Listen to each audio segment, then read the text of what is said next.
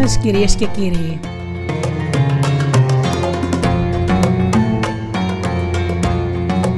Είναι η εκπομπή «Μύθοι και πολιτισμοί» με τη Γεωργία Αγγελή στο μικρόφωνο.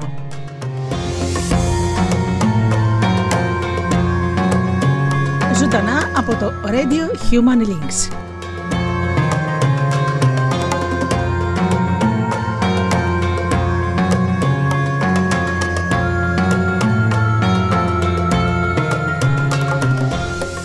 Ταξίδι στον κόσμο με μύθους και παραμύθια.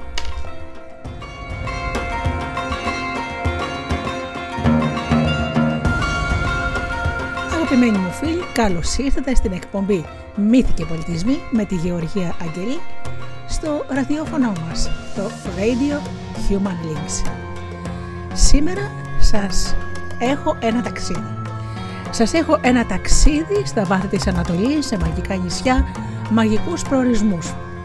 Μία από τις ωραιότερες ε, ιστορίες ε, των ε, χιλίων και μία νυχτών τα ταξίδια του Σεβάχ του Θαλασσινού. Τα αυθεντικά. Λοιπόν, θα πάμε σε ωραία μαγικά μέρη, θα ακούσουμε μουσική από την Ανατολή και θα περάσουμε όμορφα δύο ώρες. Αγαπημένοι μου φίλοι, καλώς ήρθατε στο Radio Human Links. Ξεκινάμε όπως πάντα με μουσική και μετά με το πρώτο ταξίδι του Σεβάχ του Θαλασσινού.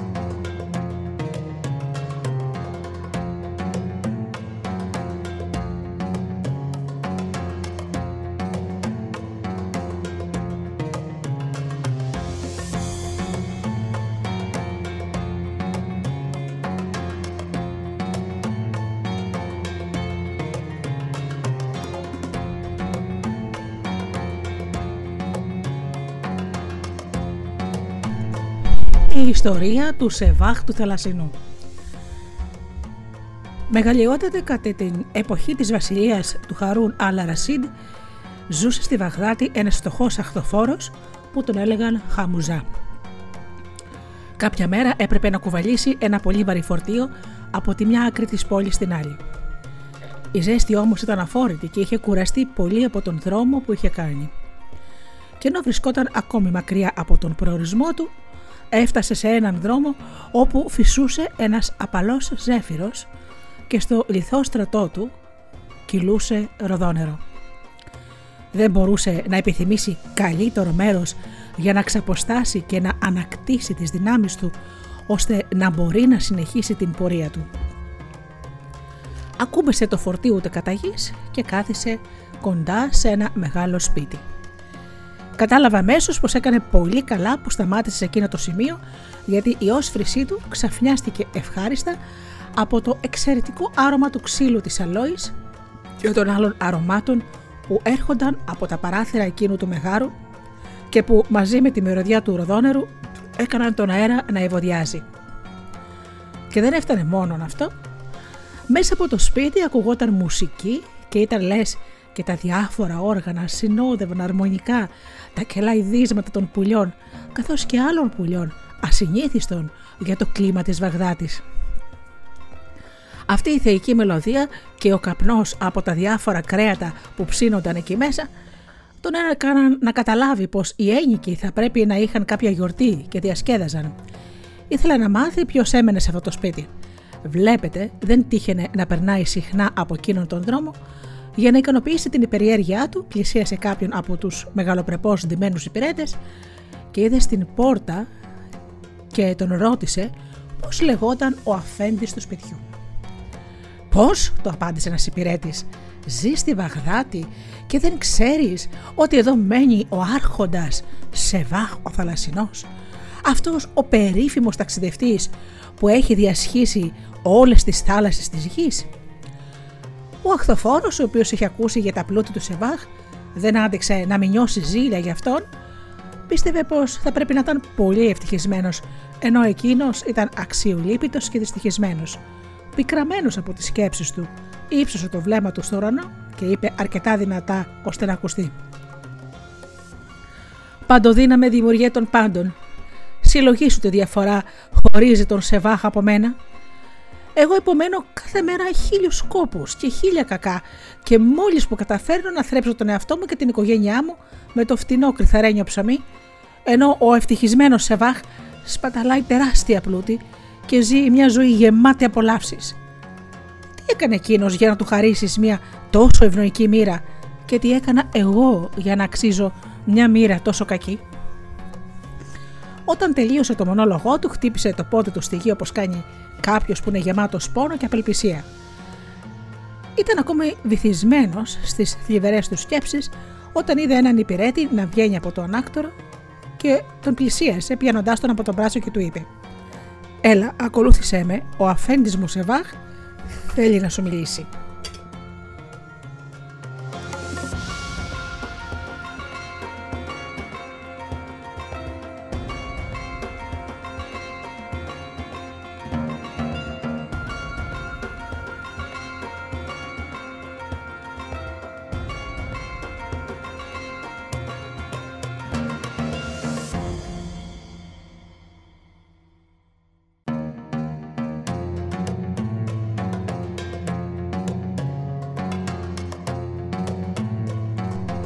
Όπως είναι φυσικό, ο αχθοφόρος ξαφνιάστηκε πάρα πολύ από την πρόσκληση που του έκαναν. Μετά όμως από τα λόγια που είχε ξεστομίσει, φανταζόταν ότι ο Σεβάχ δεν τον είχε φωνάξει για καλό σκοπό. Γι' αυτό θέλησε να δικαιολογηθεί λέγοντας πως δεν μπορούσε να καταλήψει το φορτίο του μέσα στη μέση του δρόμου. Ο υπηρέτης του Σεβάχ όμως τον διαβεβαίωσε ότι θα φρόντιζαν εκείνοι να μην πάθει τίποτα και επέβαινε τόσο που ο αχθοφόρος αναγκάστηκε να υποχωρήσει. Ο υπηρέτης τον οδήγησε σε μια πολύ μεγάλη αίθουσα όπου ήταν καθισμένοι πολλοί άνθρωποι γύρω από ένα πολύ μεγάλο τραπέζι με κάθε είδους νόστιμα φαγητά. Στη θέση του τιμόμενου προσώπου καθόταν ένας άνθρωπος σοβαρός, ευγενικός, σεβάσμιος, με μακριά λευκή γενιάλα. ήταν ο Σεβάχ. Πίσω του στεκόταν ένα πλήθος αξιωματούχων και υπηρετών έτοιμοι να τον εξυπηρετήσουν. Ο Χθαφόρος χαιρέτησε τη συντροφιά τρέμοντας. Βλέπετε, η ταραχή του έγινε ακόμα μεγαλύτερη μόλις αντίκρισε όλον αυτόν τον κόσμο και αυτό το υπέροχο τραπέζι. Ο Σεβάχ του είπε να πλησιάσει και αφού τον έβαλε να καθίσει δεξιά του, του σέρβιρε ο ίδιος το φαγητό και του έδωσε να πιει από ένα εξαιρετικό κρασί που έρεε άφθανο σε εκείνο το τραπέζι. Στο τέλος του φαγητού, ο Σεβάχ πρόσεξε πως οι συνδετημόνες του είχαν τελειώσει το φαγητό τους. Πήρε τότε το λόγο απευθυνόμενος στον Χαμουζά, στον οποίο φερόταν σαν σε αδελφό, όπως είναι το έθιμο των Αράβων όταν μιλούν σε κάποιον με οικειότητα. Τον ρώτησε λοιπόν πώ ήταν το όνομά του και τι δουλειά έκανε. Αφέντη, απάντησε εκείνος, ονομάζομαι Χαμουζά. Είμαι πολύ χαρούμενος που σε βλέπω, απάντησε ο Σεβάχ, και σε διαβεβαιώ πως η συντροφιά εδώ σε συμπαθεί πολύ. Θα ήθελα όμως να ακούσω από το δικό σου στόμα τι έλεγες λίγο νωρίτερα εκεί έξω στο δρόμο. Πριν καθίσεις στο τραπέζι, ο Σεβάχ είχε ακούσει από το παράθυρο τον Χαμουζά να μονολογεί και αυτός ήταν ο λόγος που τον είχε φωνάξει επάνω στο τραπέζι. Στην ερώτηση αυτή ο Χαμουζά, ο οποίος είχε ασαστήσει τελείως, κατέβασε το κεφάλι και απάντησε. Αφέντης ομολογώ ότι η κούρασή μου ήταν τόση που με έκανε να ξεστομίσω αυτά τα λόγια που δεν έπρεπε να πω. Τώρα όμως, σε παρακαλώ να με συγχωρέσεις. Α, μην πιστέψεις πως είμαι τόσο άδικος ώστε να σου κρατώ κακία; Φαντάζομαι τη δύσκολη θέση στην οποία βρίσκεσαι και γι' αυτό αντί να σε κατηγορήσω για τα παράπονά σου, σε λυπάμαι. Πρέπει όμως να σου πω ότι κατά τη γνώμη μου κάνεις κάποιο λάθος. Σίγουρα φαντάζεσαι πως όλα αυτά τα αγαθά που βλέπεις τα απολαμβάνω, ε, τα απέκτησα χωρίς σκόπο και χωρίς μόχθο.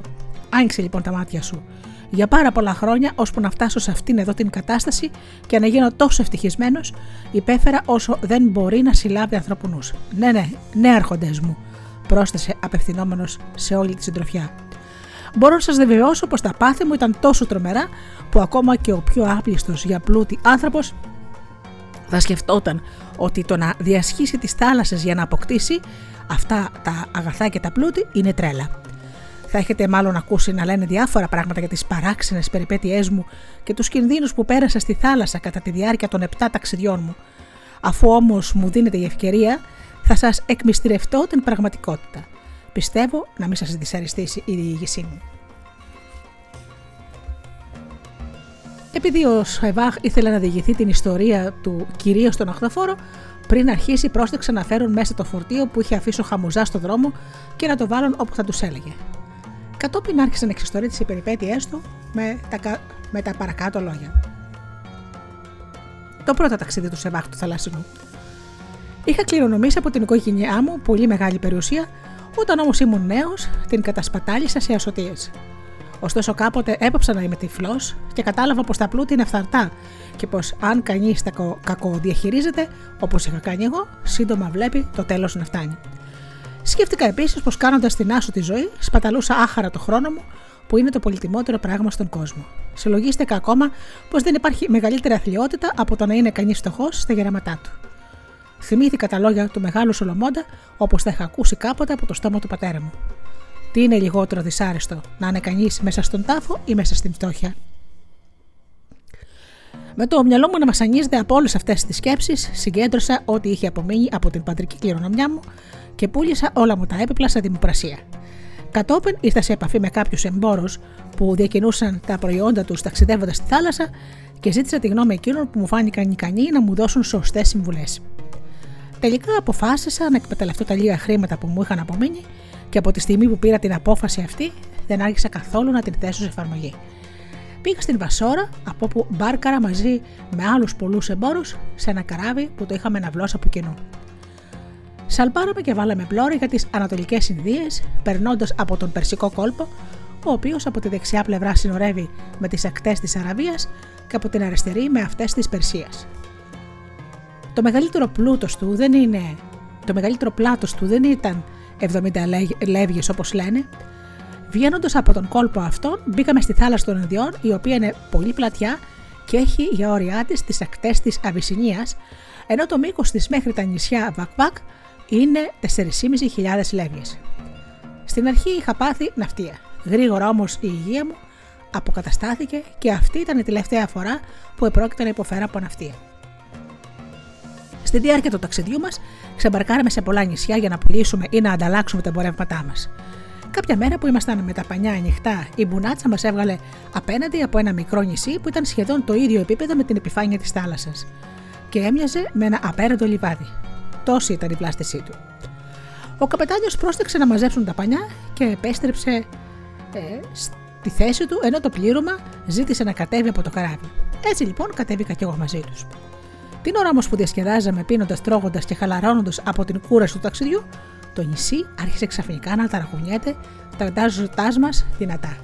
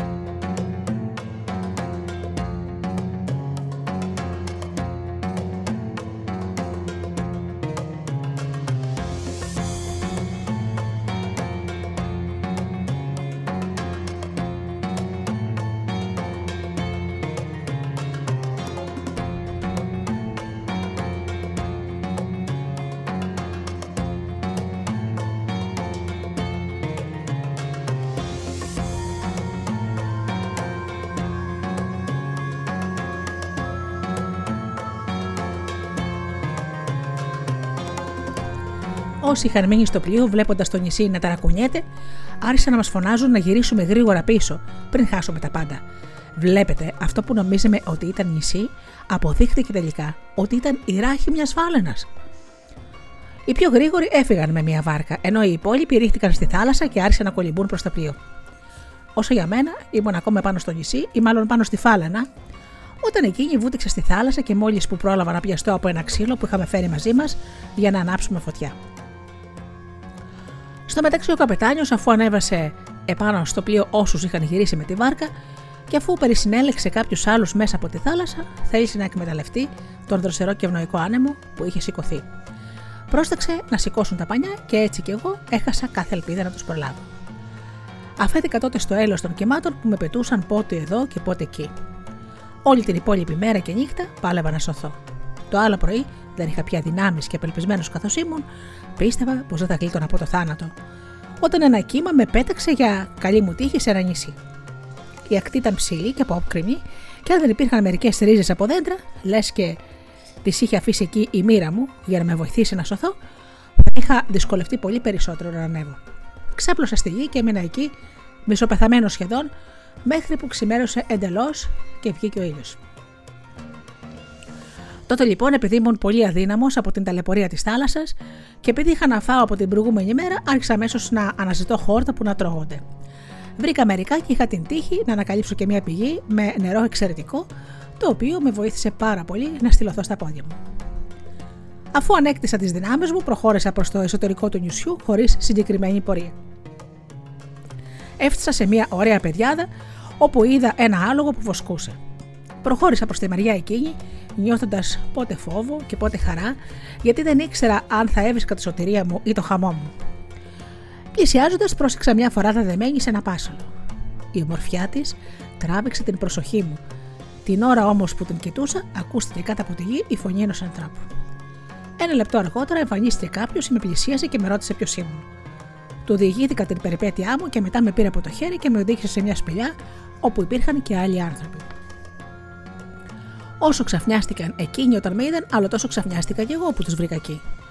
Έφεγα λίγο από το φαγητό που μου έδωσαν και όταν τους ρώτησα τι έκαναν σε εκείνη την ερεμιά, μου απάντησαν πως ήταν υποκόμη του βασιλιά Μιχράζ, του κυρίαρχου εκείνου του νησιού, και ότι κάθε χρόνο την ίδια εποχή συνήθιζαν να φέρουν εκεί τις φοράδες του βασιλιά και να τις δένουν με τον τρόπο που είδα για να ζευγαρώσουν με ένα άλογο της θάλασσας, το οποίο έβγαινε μέσα από τα κύματα. Μου είπαν πως το άλογο αυτό Αφού ζευγάρωνε μαζί τους, ήθελε να τις καταβροχθήσει. Εκείνοι όμως το εμπόδιζαν με τις κραυγές τους, υποχρεώνοντά το να γυρίσει πίσω στη θάλασσα. Αφού γινόταν η γονιμοποίηση των φοράδων, οι υποκόμοι τη έπαιρναν και γύριζαν πίσω τα νεογέννητα πουλάρια, τα έδιναν στο βασιλιά και τα ονόμαζαν άλογα της θάλασσας.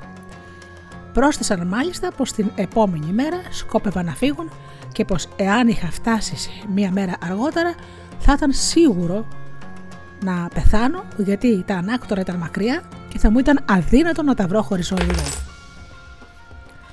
Ενώ όσον μου τα έλεγαν όλα αυτά, το άλογο της θάλασσας πετάχτηκε από τα κύματα όπως ακριβώς μου είχαν πει, ρίχτηκε στη φοράδα και αφού ζευγάρωσε μαζί της, θέλησε να την καταβροχθήσει. Οι υποκόμοι όμως έκαναν τόσο θόρυβο που εκείνο αναγκάστηκε να την αφήσει ήσυχη και έτρεξε να βουτήξει ξανά στη θάλασσα. Την επόμενη μέρα ξαναπήραν τον δρόμο μαζί τις φοράδες για την πρωτεύουσα του νησιού και εγώ τους ακολούθησα. Όταν φτάσαμε, ο Βασιλιάς Μιχράζ, στον οποίο με οδήγησαν, με ρώτησε ποιος ήμουν και ποια περιπέτεια με είχε φέρει στο βασίλειό του.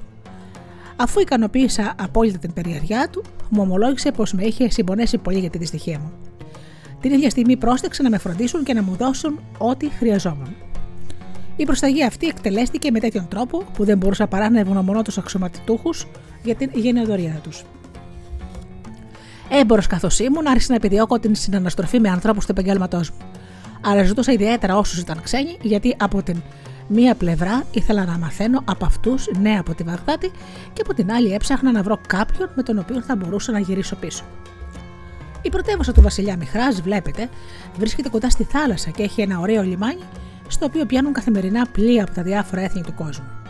Αναζητούσα επίσης τη συντροφιά των Ινδών σοφών και με ευχαριστούσε πολύ να τους ακούω να μιλούν.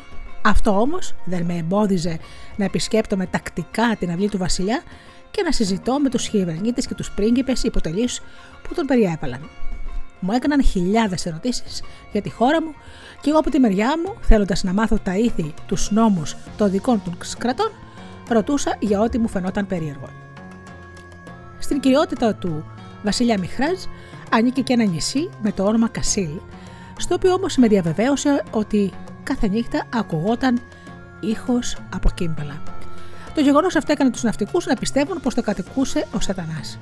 Επειδή λοιπόν ήθελα να δω με τα ίδια μου τα μάτια αυτό το θαύμα, αποφάσισα να επισκεφτώ αυτό το παράξενο νησί. Ταξιδεύοντας προς τα εκεί, είδα ψάρια μεγάλα, ίσα με 100 ή 200 πύχες, ψάρια τρομακτικά σε μέγεθος, αλλά άκακα. Ουσιαστικά ήταν τόσο δειλά που τα διώχναμε χτυπώντας τις ανίδε.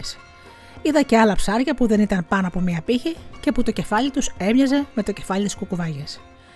Όταν επέστρεψα, έτσι όπως στεκόμουν, κάποια μέρα στο λιμάνι ήρθε και έδεσε ένα πλοίο.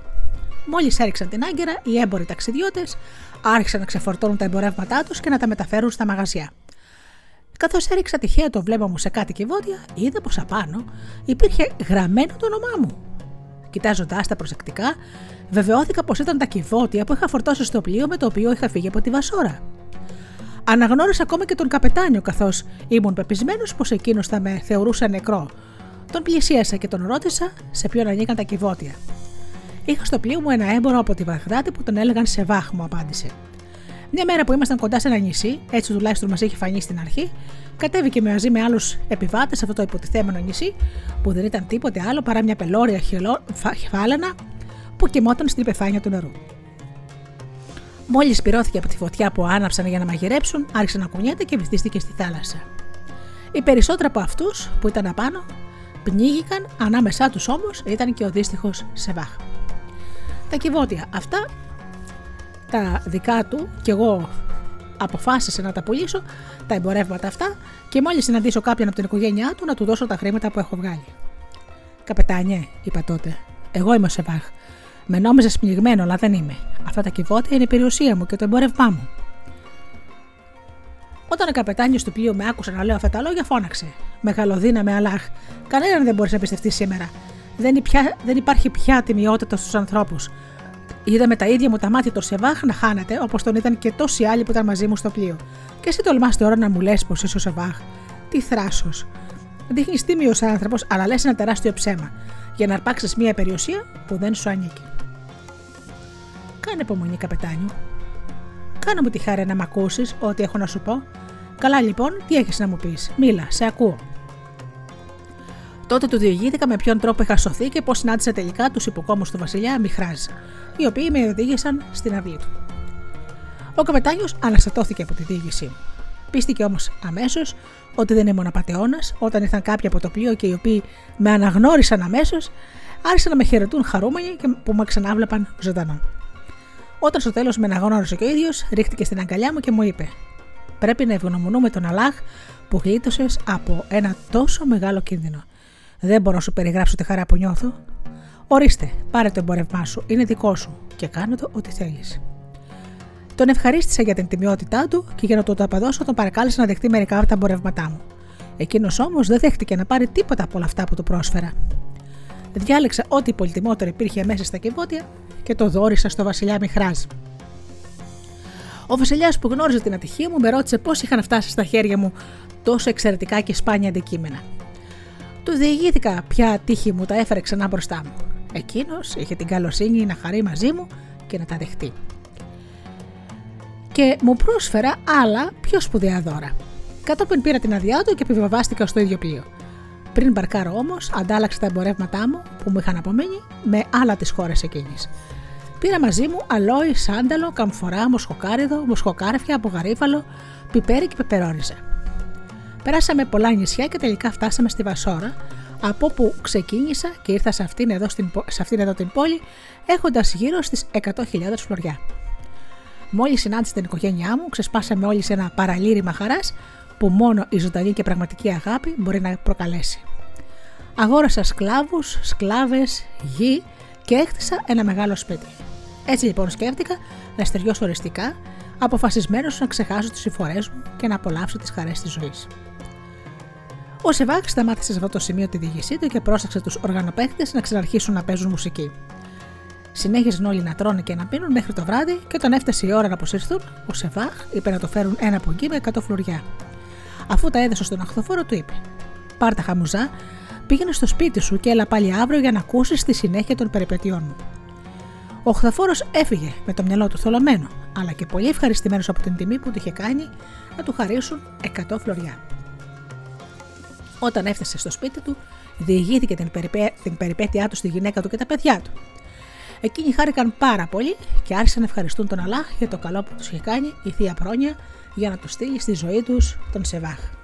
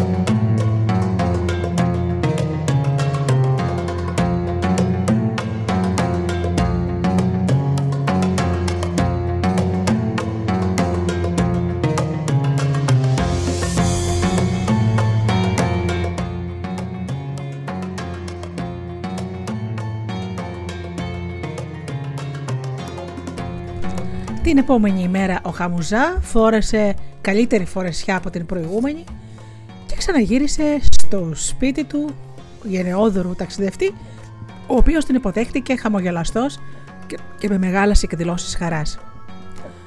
Μόλις συγκεντρώθηκαν όλοι οι συνδετεμόνες, οι υπηρέτες σέρβιραν το φαγητό και όλοι στη συντροφιά άρχισαν να τρώνε για πολλές ώρες.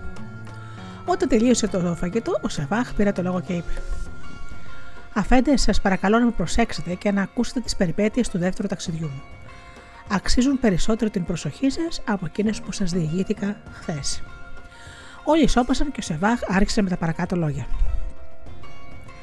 Το δεύτερο ταξίδι του Σεβάχ του Θαλασσινού. Όπως σας είπα και χθες, είχα αποφασίσει το πρώτο μου ταξίδι να περάσω ήσυχα τις υπόλοιπες μέρες της ζωής μου στη Βαγδάτη. Δεν πέρασε όμως πολύς καιρός και αυτή την μπέλικη ζωή άρχισε να με δυσαρεστεί. Με είχε κυριεύσει πάλι η διάθεση να ταξιδέψω στη θάλασσα κάνοντας εμπόριο. Αγόρασα τα εμπορεύματα που χρειαζόμουν και ξεκίνησε για το δεύτερο ταξίδι μου μαζί με κάτι άλλους εμπόρους οι οποίοι ήταν εξίσου έντιμοι. Επιβεβαστήκαμε λοιπόν σε ένα πλοίο και σαλπάραμε, αφού πρώτα προσευχηθήκαμε στον Αλάχ. Πηγαίναμε από νησί σε νησί ανταλλάσσοντας τα εμπορεύματά μας σε πολύ καλές τιμές και κάποια μέρα κατεβήκαμε σε ένα νησί που ήταν γεμάτο με κάθε είδους οποροφορά δέντρα. Ήταν όμως εντελώς έρημο, ούτε σπίτια υπήρχαν ούτε άνθρωποι. Αναζητήσαμε λοιπόν δροσιά και ξεκούραση στα λιβάδια του και τα ριάκια που το διέσχιζαν. Την ώρα που οι άλλοι δεν σκέδαζαν κόβοντας λουλούδια και άλλοι μαζεύοντας καρπούς, εγώ πήρα τις προμήθειές μου και το κρασί μου που είχα πάρει μαζί μου και κάθεσα στη σκιά κάτι μεγάλων δέντρων, δίπλα σε ένα ριάκι που κυλούσαν ανάμεσά τους. Έφτιαξα ένα ωραίο γεύμα με ό,τι είχα και μετά που κοιμήθηκα. Δεν θα σας πω πως αν κοιμήθηκα πολύ, εκείνο που θα σας πω είναι πως όταν ξύπνησα δεν είδα εγκυροβολημένο το πλοίο. Ξαφνιάστηκα πάρα πολύ. Όταν είδα ότι το πλοίο έλειπε από το λιμάνι, σηκώθηκα και τα παντού, αλλά δεν είδα ούτε έναν από τους εμπόρους που είχαν κατέβει μαζί μου στο νησί. Ξαφνικά είδα μεσοπέλαγα το πλοίο με τα πανιά του ανοιχτά, ήταν όμως τόσο μακριά που αμέσως μετά το έχασα τελείως από τα μάτια μου. Μπορείτε φυσικά να φανταστείτε τι είδους σκέψεις πέρασαν από το μυαλό μου όταν βρέθηκα σε αυτήν την κατάσταση. Σκεφτόμουν πώς θα πεθάνω από στενοχώρια. Έβγαζα κραυγές τρομακτικές, χτυπούσα το κεφάλι μου και ρεχνόμουν κατά γης. Είχα απελπιστεί τελείως και έκανα σκέψεις φρικτές, που η μία ήταν πιο θλιβερή από την άλλη. Κατηγορούσα συνέχεια τον εαυτό μου που δεν είχα παραδειγματιστεί από το πρώτο ταξίδι, το οποίο θα έπρεπε να μου κόψει τη διάθεση να τα ξαναταξιδέψω. Όλε μου οι τύψει όμως, όπως και με τα μέλιά μου, ήταν άκερες. Στο τέλος υποτάχτηκα από το θέλημα του Αλάχ και χωρίς να ξέρω τι θα γινόμουν, σκαρφάλωσα σε ένα ψηλό δέντρο και από εκεί επάνω κοίταξα τριγύρω για να δω μήπως υπήρχε κάπου κάτι να μου δώσει μια μικρή ελπίδα.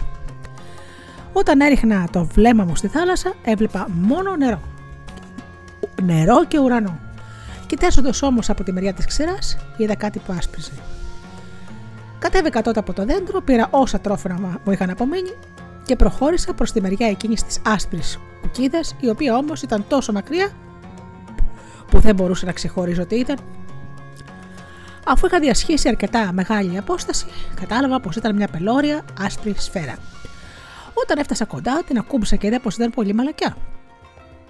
Την πυρεργάστηκα γύρω-γύρω για να δω αν υπήρχε κάποιο άνοιγμα δεν βρήκα όμως τίποτα και μου φάνηκε πως ήταν αδύνατο να ανέβει κανείς επάνω τους έτσι ηλία που ήταν. Η περίμετρός της θα πρέπει να ήταν ίση με 50 δρασκελιέ. Ο ήλιος κόντευε να βασιλέψει και ξαφνικά ο ουρανός σκοτίνιασε, λες και τον είχε σκεπάσει ένα βαρύ μαύρο σύννεφο. Ωστόσο, το ξαφνιασμά μου για αυτό το σκοτίνιασμα δεν ήταν τίποτα μπροστά στην τρομάρα που πήρα όταν κατάλαβα ότι το είχε προκαλέσει ένα γιγάντιο πουλί που πετούσε προς το μέρος μου. Θυμήθηκα τους ναυτικούς να μιλούν για ένα τέτοιο πουλί που το λέγανε ροκ.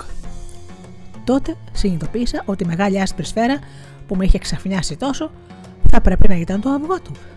Αμέσως μετά, μάλιστα, είδα το πουλί να κατεβαίνει με ορμή και να κάθεται πάνω του, σαν να πρόκειται να το κλωσίσει. Πήγα τότε και στάθηκα πολύ κοντά στο αυγό, τόσο που είχα μπροστά στα μάτια μου το πόδι του πουλιού που ήταν χοντρό σαν τον κορμό του τέτρου. Έδεσα το σαρίκι μου γύρω από το πόδι του με την ελπίδα ότι όταν την επόμενη θα ξαναπετούσε θα με έπαιρνε μακριά από εκείνο το έρημο νησί. Και πράγματι, αφού πέρασε τη νύχτα, έτσι μόλις χάραξε η μέρα, το πουλί πέταξε και με σήκωσε τόσο ψηλά που δεν έβλεπα πια τη γη. Μετά κατέβηκε απότομα και με πολύ μεγάλη ταχύτητα. Μόλις ξαναβρέθηκα στη γη, έλυσα αμέσως τον κόμπο που με κρατούσε δεμένο στο πόδι μου. Δεν είχα προλάβει καλά-καλά να λυθώ όταν εκείνο άρπαξε με το ράμφο στο ένα φίδι απίστευτα μεγάλο και πέταξε πάλι μακριά. Ο τόπος στον οποίο με είχε αφήσει ήταν μια κοιλάδα πολύ βαθιά, τριγυρισμένη από πανύψηλα βουνά που οι κορφές τους χάνονταν στα σύννεφα και οι πλαγιές τους ήταν τόσο απότομες που φάνταζε μάλλον απίθανο να υπάρχει κάποιο μονοπάτι για να μπορέσει κανείς να ανεβεί.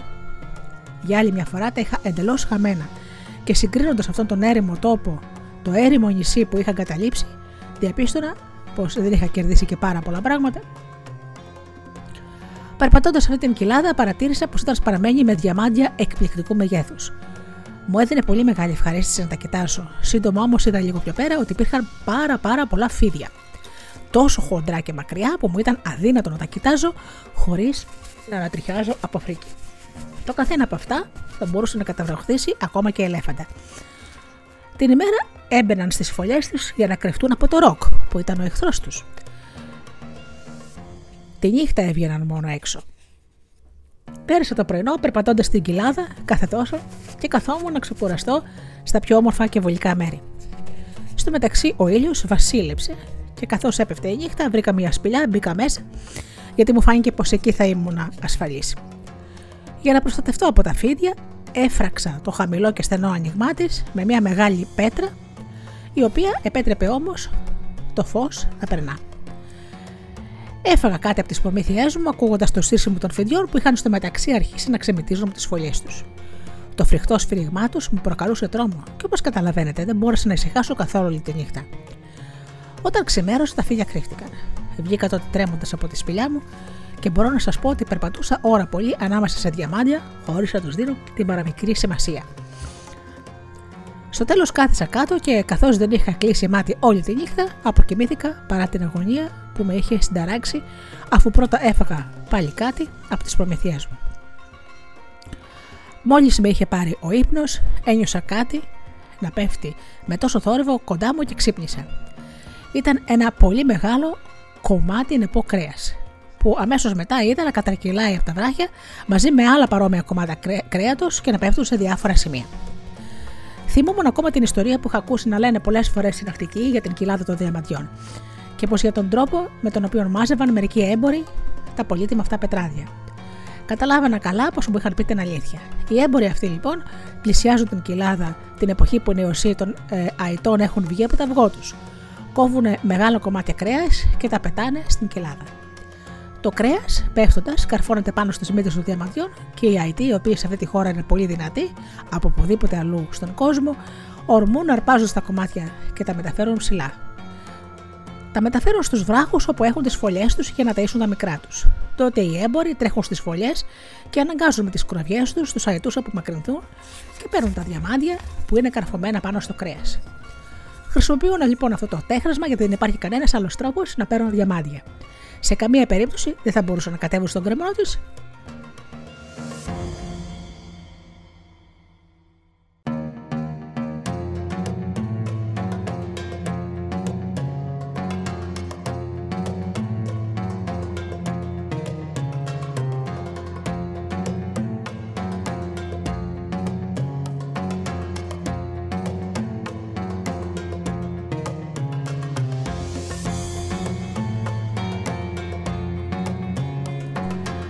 Μέχρι εκείνη τη στιγμή είχα πιστέψει πως ήταν αδύνατο να βγω από εκείνη την άβυσο και θεωρούσα ότι εκεί θα έφερε τα κόκαλά μου. Τα συναισθήματά μου όμως άλλαξαν, γιατί αυτό που έβλεπε με έκανε να σκεφτώ έναν τρόπο για να σωθώ. Ο Σεβάχ συνέχισε να διηγείται τις περιπέτειες του δεύτερου ταξιδιού του στη συντροφιά του, που τον άκουγε αρχίζοντας ως εξής. Άρχισα να μαζεύω τα πιο μεγάλα διαμάντια που έβλεπα μπροστά μου και γέμισα με αυτά το δερμάτωνο πουγγί μου, στο οποίο είχα φυλάξει τις προμηθειές μου σε τρόφιμα. Έπεισα κατόπιν το μεγαλύτερο κομμάτι κρέας, το έδεσα σφιχτά γύρω μου με το ύφασμα του σαρικιού μου και ξάπλωσα με την κοιλιά στο χώμα και με το πουγγί μου σφιχτά δεμένο πάνω μου για να μην μπορέσει να μου πέσει. Δεν έμενα για πολύ έτσι, γιατί οι αετοί δεν άρχισαν να με φανούν. Ο καθένας άρπαξε από ένα κομμάτι κρέας και ένα από τους πιο δυνατούς σήκωσε και μένα μαζί με το κρέας, πάνω το στο οποίο είχα δεθεί και με πήγε ψηλά στο βουνό, εκεί όπου είχα, είχε τη φωλιά του. Οι έμποροι δεν έχασαν καθόλου καιρό και άρχισαν αμέσως να φωνάζουν και να τρομάξουν τους αϊτούς. Έτσι τα πουλιά αναγκάστηκαν να αφήσουν τελεία τους. Στο μεταξύ με είδε κάποιος από τους εμπόρους και με πλησίασε κυρευμένος από φόβο. Σύντομα όμως ηρέμησε και αντί να με ρωτήσει ποια περιπέτεια με είχε φέρει εκεί, άρχισε να φιλονική μαζί μου. Ζητώντας να μάθει γιατί του είχα αρπάξει την περιουσία του. Μέχρι να με γνωρίσεις καλύτερα, του είπα, να μου μιλάς με περισσότερη ευγένεια. Παρεχωρήσου, πρόσθεσα, γιατί έχω διαμάντια και για τους δυο μας, τόσα που θα μπορέσουν να μαζέψουν όλοι οι άλλοι υπόλοιποι μαζί. Και αν τα μαζέψουν, θα είναι αποτύχει. Εγώ διάλεξα μόνος μου μέσα σε αυτήν την κοιλάδα αυτά που φέρνω μέσα στο πουγγί που βλέπεις. Λέγοντας αυτά τα λόγια, άνοιξε το πουγγί μου και το τα έδειξα. Δεν είχα τελειώσει την κουβέντα μου όταν οι άλλοι έμποροι άρχισαν σιγά σιγά να μαζεύονται γύρω μου, κοιτώντας κατάπληκτη τα διαμάντια. Η έκπληξη όμως έγινε ακόμα μεγαλύτερη όταν τους διηγήθηκα την ιστορία μου. Δεν με θαύμασαν τόσο για το τέχνασμα που είχα σκαρφιστεί, όσο για την τόλμη να το εφαρμόσω.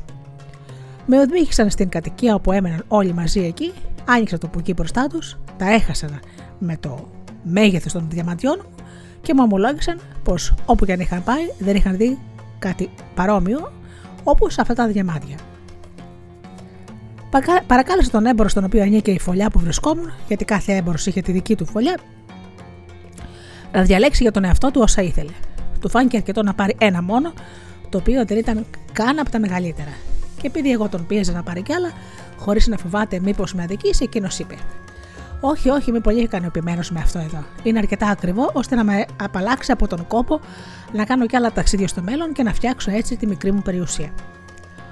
Περπάτησα τη νύχτα μαζί με τους εμπόρους και τους ζυγήθηκα για δεύτερη φορά την ιστορία μου, ώστε να ικανοποιηθεί η περιέργεια και εκείνων που δεν την είχαν ακούσει. Η χαρά μου ήταν απερίγραπτη όταν σκεφτόμουν πως είχα γλιτώσει από τους κινδύνους που σας έχω ήδη περιγράψει.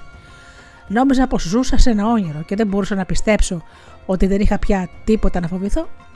Είχαν περάσει κιόλας μέρες αρκετές από τότε που οι έμποροι είχαν αρχίσει να πετούν κομμάτια κρέατος μέσα στην κοιλάδα και καθώς όλοι έδειχναν ευχαριστημένοι τα δαμάτια που τους είχαν τύχει, ξεκινήσαμε όλοι μαζί την επόμενη μέρα να περπατήσουμε πάνω σε ψηλά βουνά, στα οποία υπήρχαν θεόρατα φίδια, από τα οποία ευτυχώς ξεφύγαμε. Πιάσαμε το πρώτο λιμάνι από όπου περάσαμε στο νησί Ραϊχά, εκεί που φυτρώνει το δέντρο της καμφοράς και το οποίο είναι τόσο μεγάλο και τόσο φουντωτό που στη σκιά του μπορούν να καθίσουν άνατα 100 άνθρωποι.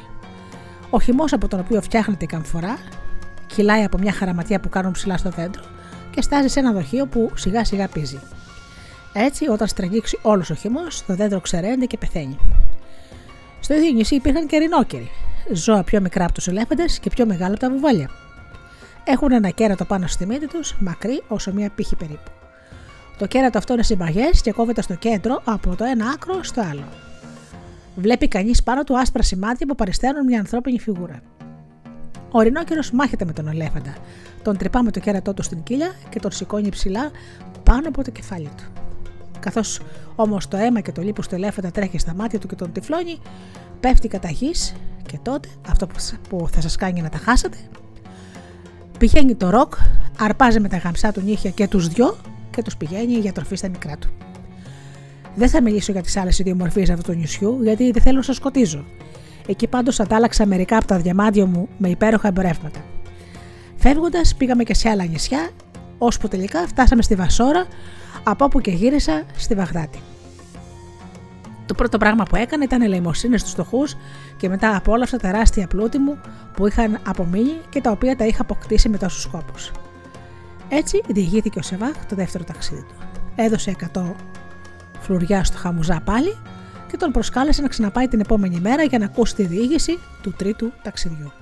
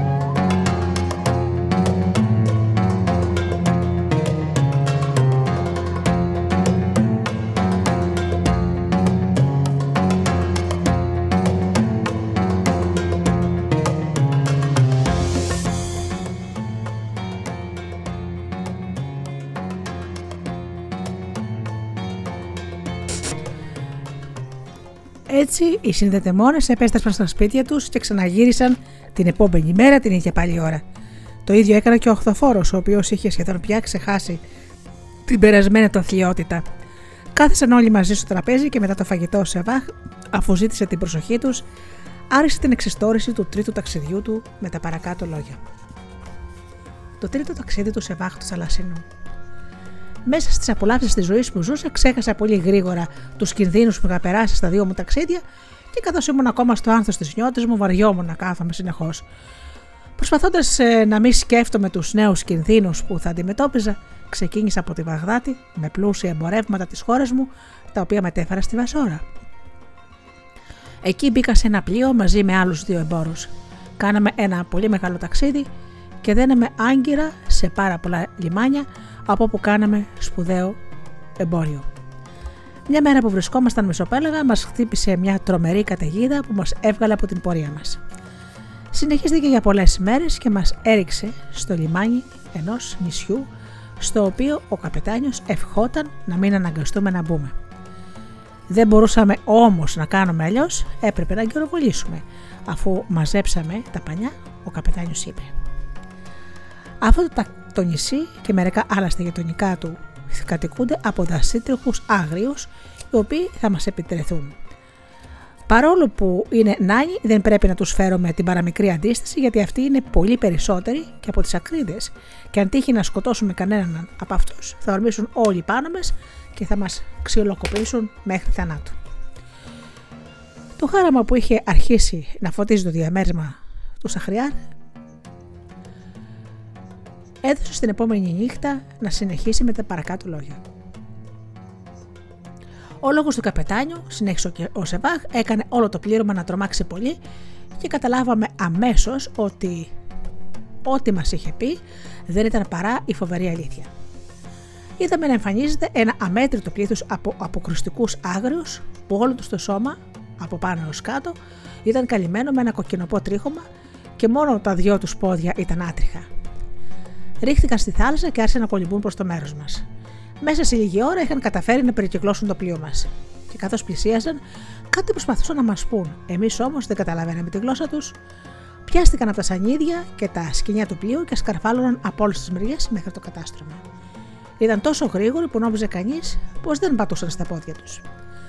Παρακολουθούσαμε τις κινήσεις τους με τον τρόμο ζωγραφισμένο στα μάτια μας χωρίς να τολμάμε ούτε να μενθούμε, ούτε να τους πούμε έστω και μια λέξη για να προσπαθήσουμε να αποτρέψουμε το τρομερό τους σχέδιο. Που βεβαίως υποψιαζόμασταν πως θα ήταν ολέθριο.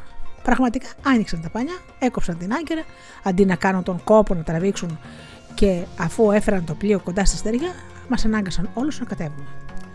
Κατόπιν οδήγησαν το πλοίο σε νησί από το οποίο είχαν έλθει.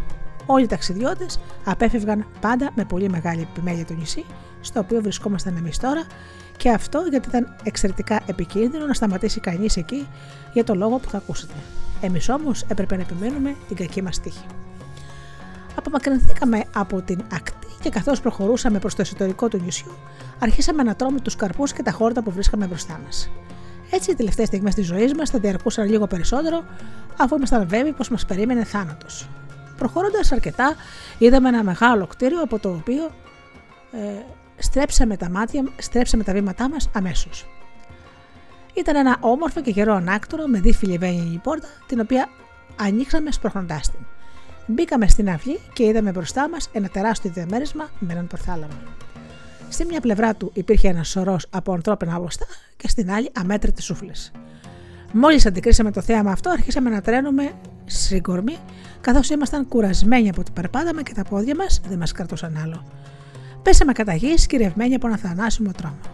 Μείναμε έτσι ακίνητοι για ώρα πολύ.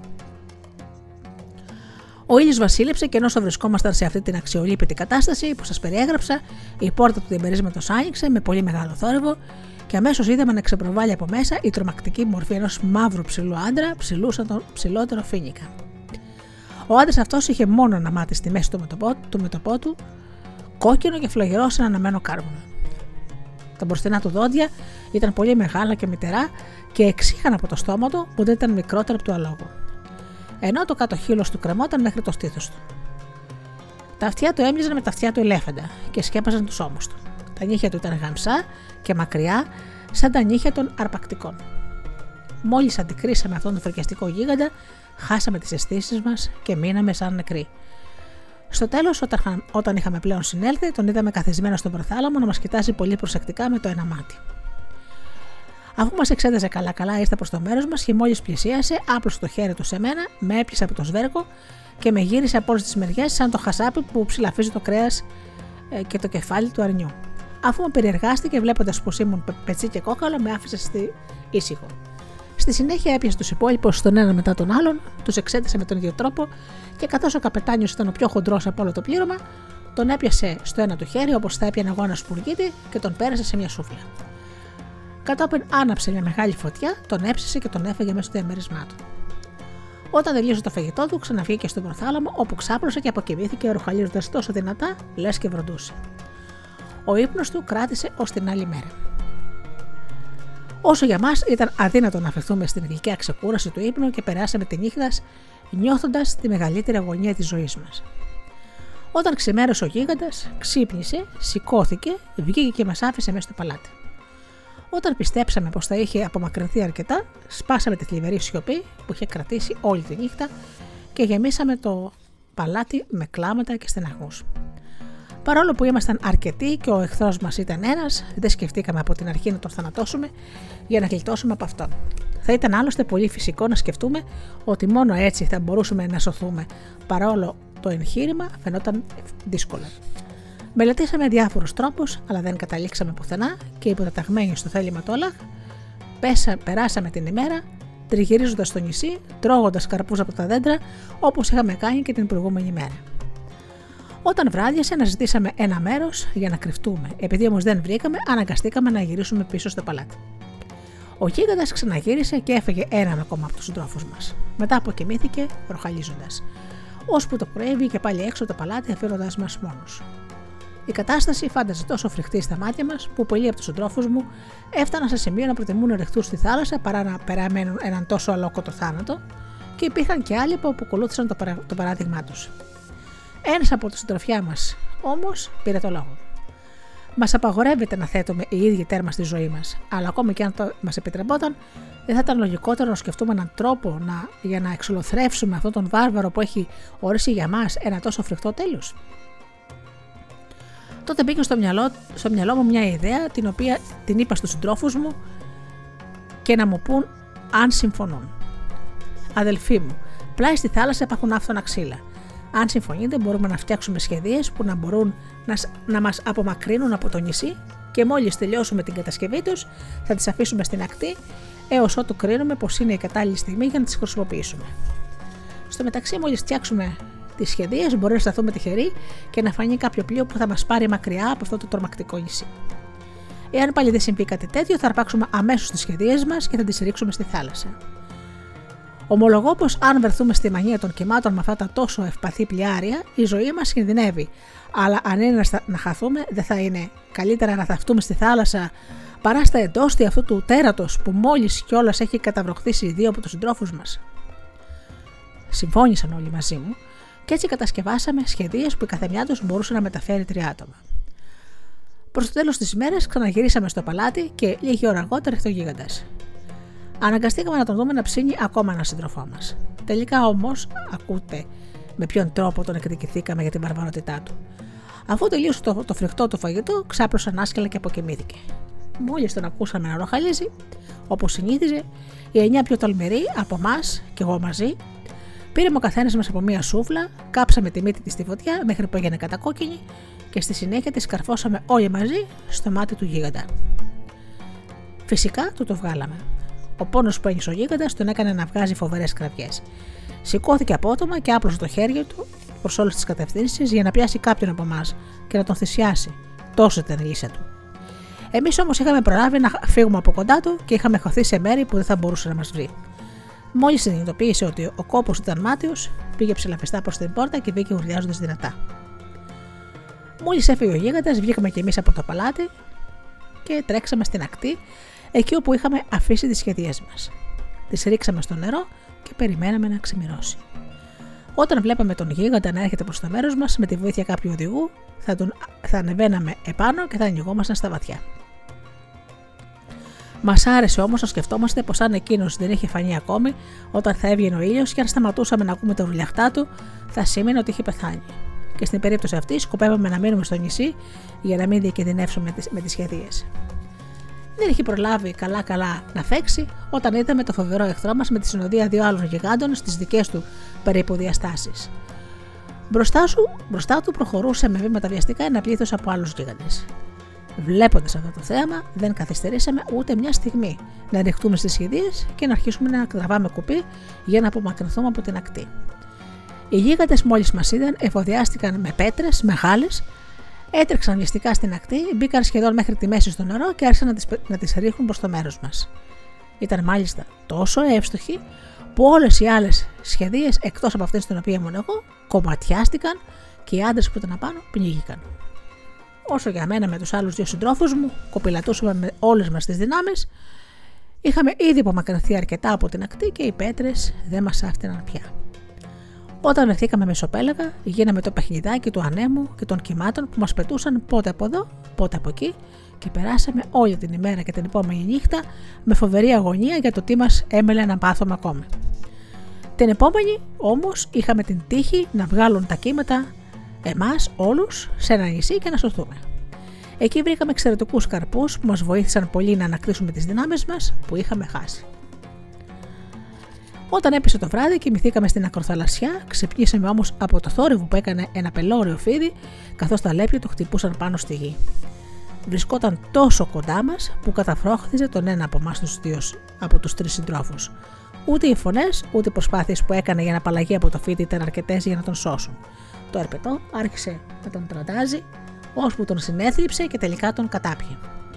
Ο άλλο μου σύντροφος και εγώ το βάλαμε αμέσως στα πόδια και αφού είχαμε απομακρυνθεί αρκετά, ακούσαμε λίγο αργότερα ένα θόρυβο που μας έκανε να καταλάβουμε πως το φίδι ξερνούσε τα κόκαλα του δύσκολου συντρόφου μας, τον οποίο είχε καταπιεί. Και πράγματι, το αποτρόπαιο αυτό θέαμα δέσποζε την επόμενη μέρα μπροστά στα μάτια μας. Αλλά φώναξε τότε, πού έχουμε βρεθεί; Χαιρόμασταν χθες που γλιτώσαμε τη ζωή μας από την βαρβαρότητα ενός γίγαντα και την οργή της θάλασσας και είμαστε τώρα μπροστά σε ένα κίνδυνο που δεν είναι λιγότερο φρικτός. Καθώς προχωρούσαμε, προσέξαμε ένα πολύ μεγάλο πανύψηλο δέντρο, στο οποίο αποφασίσαμε να, να περάσουμε την επόμενη νύχτα για να προστατευτούμε. Φάγαμε πάλι καρπούς όπως και την προηγούμενη μέρα και στο τέλος της μέρας καρφαλώσαμε στο δέντρο. Μετά από λίγο ακούσαμε το φίδι το οποίο είχε έρθει σφυρίζοντας μέχρι τα ριζά του δέντρου πάνω στο οποίο βρισκόμασταν εμείς. Αναρχήθηκε στον κορμό και αρπάζοντας τον σύντροφό μου, ο οποίος ήταν πιο χαμηλά από μένα, τον καταβρόχτησε με μιας.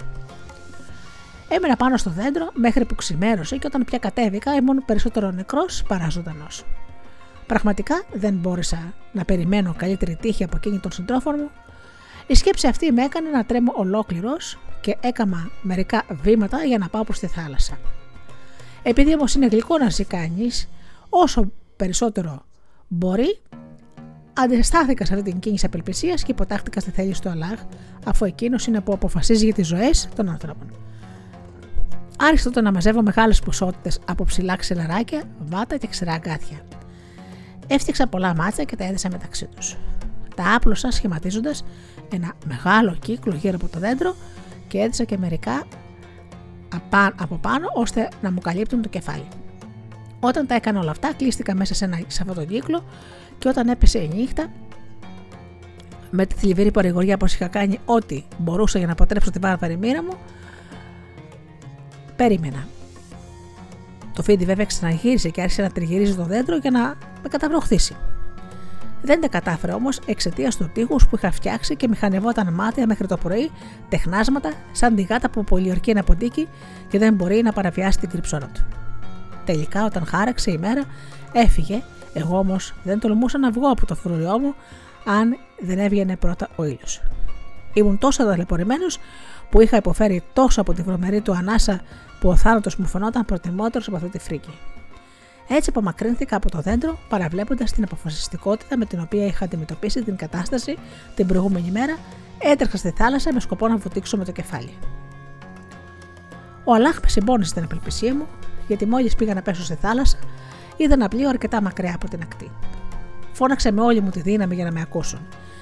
Ξεδίπλωσα το ύφασμα από το σαρίκι μου και άρχισα να το κουνάω για να με προσέξουν. Και αυτό έφερε αποτελέσματα. Με είδε όλο το πλήρωμα και ο καπιτάνιος και μου έστειλαν μια βάρκα. Όταν ανέβηκα στο πλοίο, έμποροι και ναύτες άρχισαν να με ρωτούν με πολύ μεγάλο ενδιαφέρον, ζητώντας να μάθουν ποια περιπέτεια με είχε φέρει σε εκείνο το έρημο νησί και όταν τους διηγήθηκα όλα όσα μου είχαν συμβεί, οι μεγαλύτεροι σε ηλικία μου είπαν πως είχαν ακούσει πολλές φορές να μιλούν για γίγαντες που κατοικούσαν σε αυτό το νησί, πως τους είχαν διαβεβαιώσει ότι ήταν ανθρωποφάγια και έτρωγαν τους ανθρώπους, ομούς και ψημένους. Όσο για τα φίδια είπαν πως υπήρχαν άφθονα σε εκείνο το νησί και πως συνήθως κρύβονταν τη μέρα και έβγαιναν τη νύχτα. Μετά από όλα αυτά, μου είπαν πως είχαν χαρεί πολύ που είχα γλιτώσει από όλους τους κινδύνους και καθώς σκέφτηκαν ότι θα πρέπει να ήμουν πολύ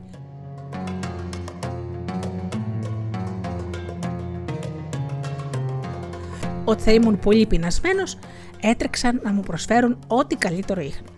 Ο καπετάνιος, μάλιστα, όταν είδε τα ρούχα μου που είχαν κουρελιαστεί, θέλησε να δείξει τη γενοδορία του, δίνοντάς μου μερικά από τα δικά του.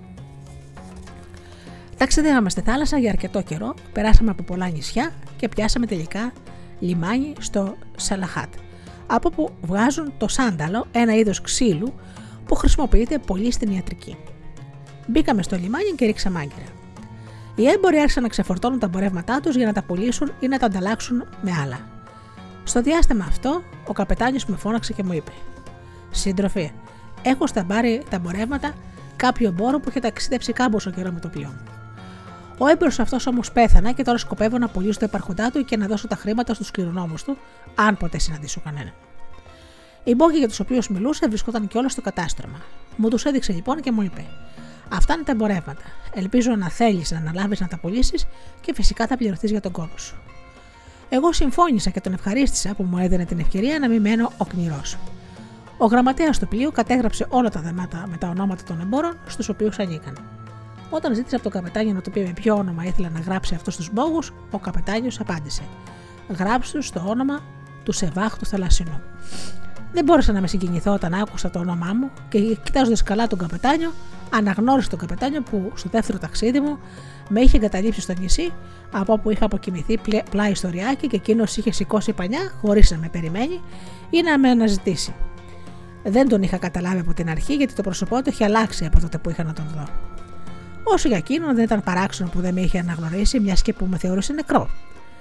Καπετάνιε, ο έμπορο που αυτούς τους πόγους ε, τους είχε λεγόταν Σεβάχ. Ναι, έτσι λεγόταν. Ήταν από τη Βαγδάτη και είχε επιβεβαστεί στο πλοίο μου από τη Βασάρα. Μια μέρα που κατεβήκαμε σε ένα νησί για να βρούμε νερό και να δροσιστούμε, κάποιο λάθος έγινε. Σήκωσα πανιά χωρίς να προσέξω. Πως δεν είχε ανεβεί στο πλοίο μαζί με τους άλλους. Οι άλλοι έμποροι και εγώ καταλάβαμε ότι έλειπε 4 ώρες αργότερα. Είχαμε τον άνεμο πρίμα και ήταν αδύνατο να αλλάξουμε πορεία για να γυρίσουμε να τον πάρουμε. Πιστεύεις λοιπόν ότι πέθανε; Τον ρώτησα εγώ. Ασφαλώς. Ε, λοιπόν, καπετάνια, πήρε πάλι εγώ το λόγο, άνοιξε τα μάτια σου και θα δεις ότι αυτός που έχεις μπροστά σου είναι ο Σεβάχ που αφήσετε σε εκείνο το έρεμο νησί. Είχα αποκοιμηθεί τότε πλάι στο ριάκι και όταν ξύμισα δεν είδα πια κανέναν που το πλήρωμα. Όταν άκουσε αυτά τα λόγια ο καπετάνιος, δεν μπορούσε να ξεκολλήσει τα μάτια του από πάνω μου και αφού με εξέτασε καλά-καλά, προσεκτικά με αναγνώρισε. Δοξασμένο το όνομα του Αλάχ, φώναξε και με αγκάλιασε. Χαίρομαι που η μοίρα επανόρθωσε το σφάλμα που έκανα εγώ. Ορίστε τα εμπορεύματά σου και πάντατε τα πρόσεχα και τα εμπορευόμουν στα λιμάνια που πιάναμε. Τώρα σου τα επιστρέφω με όλο το κέρδος που έβγαλα. Τα πήρα λέγοντας στον καπετάνιο πόσο τον ευγνωμονούσα. Από το νησί Σαλαχάτ πήγαμε σε ένα άλλο, από το οποίο προμηθεύτηκα μοσχοκάρφια, κανέλα και άλλα μπαχαρικά. Όταν απομακρυνθήκαμε, είδαμε μια χελώνα που είχε 20 πύχες μάκρος και πλάτος. Προσέξαμε ακόμη και ένα ψάρι που έμοιαζε με γελάδα. Είχε γάλα και το δέρμα του ήταν τόσο σκληρό που έφτιαχνε με αυτό σπίτι. Είδα ακόμα ένα άλλο ψάρι που είχε την μορφή και το χρώμα της καμίλα. Και στο τέλος, μετά από πολύ μακρύ ταξίδι, έφτασα στη Βασόρα και από εκεί ξαναγύρισα σε αυτήν εδώ την πόλη, τη Μαγδάτη, με τόσα πλούτη που ούτε ήξερα πόσα ήταν. Έδωσα πάλι στους φτωχούς ένα μεγάλο μέρος και πρόσθεσα και άλλα κομμάτια γης σε αυτά που ήδη είχα αποκτήσει. Έτσι ολοκλήρωσε τη διήγησή του ο Σεβάχ του τρίτου του ταξιδιού. Κατόπιν έδωσε ξανά 100 γλουριά στον Χαμουζά και πήγαν όλοι στα σπίτια τους.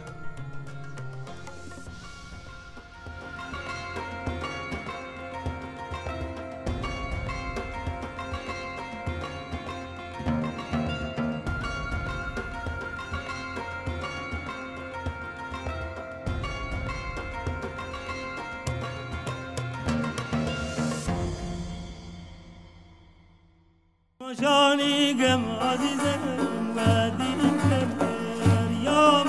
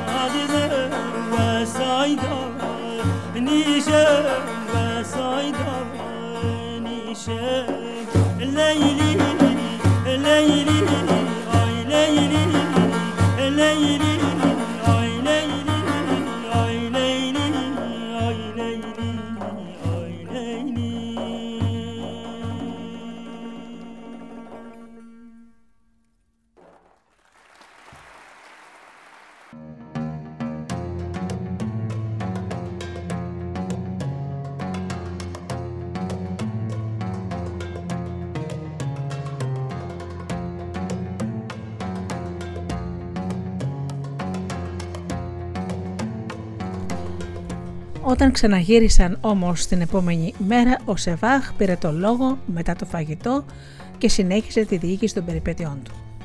Το τέταρτο ταξίδι του Σεβάχ του Θαλασσινού. Οι απολαύσεις και διασκεδάσεις που γεύτηκα ύστερα από το τρίτο μου ταξίδι ήταν, δεν ήταν τόσο δυνατές για να με κάνουν να σταματήσω να ταξιδεύω. Αφέθηκα λοιπόν να πλανευτώ ξανά από το πάθος του ταξιδιού και της συνοριμία με καινούργια πράγματα. Τακτοποίησα λοιπόν τις δουλειές μου και αφού προμηθεύτηκα τα εμπορεύματα που είχα σκοπό να πουλήσω στις χώρες όπου θα πήγαινα, ξεκίνησα για νέες περιπέτειες. Πήρα τον δρόμο της Περσίας και διασχίζοντας πάρα πολλές επαρχίες, έφτασα σε ένα λιμάνι και επιβιβάστηκα σε ένα πλοίο. Σαλπάραμε και όπου μας βόλευε, πιάναμε λιμάνι. Αγκαιροβολήσαμε μάλιστα και σε μερικά εξωτικά νησιά. Κάποια μέρα όμως, αφού είχαμε διανύσει μια πολύ μεγάλη πορεία, ευνηδιαστήκαμε από ένα ξαφνικό άνεμο που ανάγκασε τον καπετάνιο να μαζέψει τα πανιά και να μας δώσει όλες τις απαραίτητες εντολές ώστε να αποφύγουμε τον κίνδυνο που μας απειλούσε. Όλες οι προφυλάξεις που πήραμε όμως ήταν μάτιε. Οι χειρισμοί δεν πέτυχαν, τα πανιά ξεσκίστηκαν σε χίλια κομμάτια και το πλοίο ακυβέρνητο έπεσε σε μία ξέρα και κομματιάστηκε. Πολλοί από τους εμπόρους και τους ναύτες πνίγηκαν και το φορτίο χάθηκε. Είχα την τύχη να πιαστώ σε μια σανίδα μαζί με αρκετούς ακόμη εμπόρους και ναύτες. Ένα ρεύμα μας έβγαλε όλους μαζί στο νησί και βρισκόταν μπροστά μας. Εκεί βρήκαμε καρπούς και πηγές με νερό και έτσι μπορέσαμε να ανακτήσουμε τις δυνάμεις μας. Τη νύχτα αναπαυτήκαμε σε ένα σημείο στο οποίο μας είχε πετάξει θάλασσα, χωρίς να έχουμε πάρει καμιά απόφαση σχετικά με το τι θα έπρεπε να κάνουμε και η μεγάλη απογοήτευση που νιώθαμε εξαιτίας της κακής μας τύχης δεν μας άφηνε να σκεφτούμε καθαρά. Την άλλη μέρα, μόλις βγήκε ο ήλιος, απομακρυνθήκαμε από την ακτή και προχωρώντα προς το εσωτερικό του νησιού, είδαμε μερικά σπίτια και αποφασίσαμε να πάμε προς τα εκεί. Μόλις πλησιάσαμε, ήρθαν στο μέρος μας πάρα πολύ μαύροι. Μας περικύκλωσαν, μας έπιασαν και αφού αποφάσισαν ποιος θα πάρει ποιον από εμάς, μας οδήγησαν στα σπίτια τους. Πέντε από τους συντρόφους μου και εγώ οδηγηθήκαμε στο ίδιο μέρος. Στην αρχή μας έβαλαν να καθίσουμε και μας έρβεραν ένα περίεργο χόρτο, κάνοντάς μας νόημα να το φάμε. Οι σύντροφοί μου δεν σκέφτηκαν ότι εκείνοι που μας το πρόσφεραν δεν έτρωγαν από αυτό και παραστερημένοι από την πείνα τους, ρίχτηκαν στο φαγητό με την βουλημία. Εγώ έχοντας ένα προέστημα που έθελαν πως ήθελαν να μας εξαπατήσουν, δεν θέλησα ούτε να δοκιμάσω. Και όπως αποδείχτηκε πολύ καλά, έκανα γιατί ε, σε λίγη ώρα αργότερα κατάλαβα πως οι σύντροφοί μου είχαν χάσει το μυαλό τους και όταν μου μιλούσαν δεν ήξεραν τι έλεγαν. Κατόπιν μας έρβηραν ρύζι μαγειρεμένο με λάδι και καρύδα και οι σύντροφοί μου δεν σκέφτονταν πια φυσιολογικά, έφεγαν ασύλληπτες ποσότητες. Έφεγα κι εγώ, αλλά όμως πολύ λίγο. Οι μαύροι μας είχαν δώσει στην αρχή αυτό το χορτάρι που μας έκανε να χάσουμε το λογικό μας και να μην λυπόμαστε πια για την κακή μας τύχη και κατόπιν μας έθεσαν ρύζι για να μας παχύνουν. Ήταν, βλέπετε, ανθρωποφάγοι και είχαν σκοπό να μας φάνε μόλις τα παχαίναμε αρκετά. Αυτό ακριβώς συνέβη στους συντρόφους μου, οι οποίοι δεν ήξεραν τι τους περίμενε αφού είχαν χάσει τα λογικά τους. Εγώ όμως που μπορούσα ακόμη να σκέφτομαι καθαρά, όπως καταλαβαίνετε, αντί να παχύνω, έγινα πιο αδύνατος ακόμη από σήμερα. Ο φόβος του θανάτου που με είχε κυριεύσει έκανε όλα τα φαγητά δηλητήρια. Το αποτέλεσμα ήταν να πέσω σε φοβερή ατονία, η οποία αποδείχτηκε ευεργετική, γιατί οι μαύροι, αφού σκότωσαν και έφαγαν τους συντρόφους μου, βλέποντας με έτσι αποστεωμένο και ασθενικό, ανέβαλαν το θάνατό μου για άλλη μια φορά ακόμα. Επιπλέον με είχαν αφήσει σχετικά ελεύθερο, που δεν με πετηρούσαν τόσο, έτσι βρήκα την ευκαιρία να απομακρυνθώ μια μέρα από τα σπίτια των μαύρων να σωθώ. Ένας γέροντας που με είδε και υποψιάστηκε το σχέδιό μου, άρχισε να μου φωνάζει με όλη του δύναμη να γυρίσω πίσω. Εγώ, αντί να τον επακούσω, έκανα πιο γρήγορο βήμα ακόμα, ώσπου στο τέλος με έχασα από τα μάτια του. Εκείνη την ώρα δεν υπήρχε κανείς άλλος εκεί εκτός από τον ίδιο τον γέροντα. Όλοι οι άλλοι μαύροι έλειπαν και δεν υπήρχε περίπτωση να γυρίσει κανείς πριν πέσει ο ήλιος. Επειδή ήμουν τόσο σίγουρος πως όταν θα μάθανε τη φυγή μου δεν θα προλάβαιναν να με κυνηγήσουν, προχώρησα μέχρι που σκοτήλιασε και τότε σταμάτησα για να ξεκουραστώ λίγο και να φάω κάτι από τις προμήθειες που είχα πάρει μαζί μου. Πολύ γρήγορα όμως πήρα πάλι τον δρόμο και συνέχισα να περπατώ για 7 ημέρες, αποφεύγοντας όλες τις περιοχές που φαινόταν κατοικημένες. Ζούσα με καρύδες, οι οποίες ικανοποιούσαν και την δίψα και την πείνα μου. Την 8η ημέρα έφτασα κοντά στη θάλασσα και τότε είδα ξαφνικά μπροστά μου ανθρώπους λευκούς σαν εμένα να μαζεύουν πεπέρι, το οποίο ήταν άφθονο σε εκείνη την περιοχή. Η ασχολία τους αυτή μου φάνηκε καλό ιονός και δεν δυσκολεύτηκα καθόλου να τους πλησιάσω.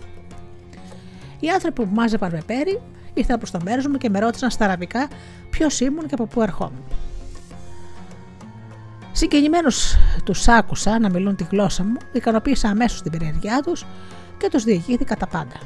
Τον τρόπο με τον οποίο είχα ναυαγίσει και πως είχα βρεθεί σε εκείνο το νησί και πως είχα πέσει στα χέρια των μαύρων.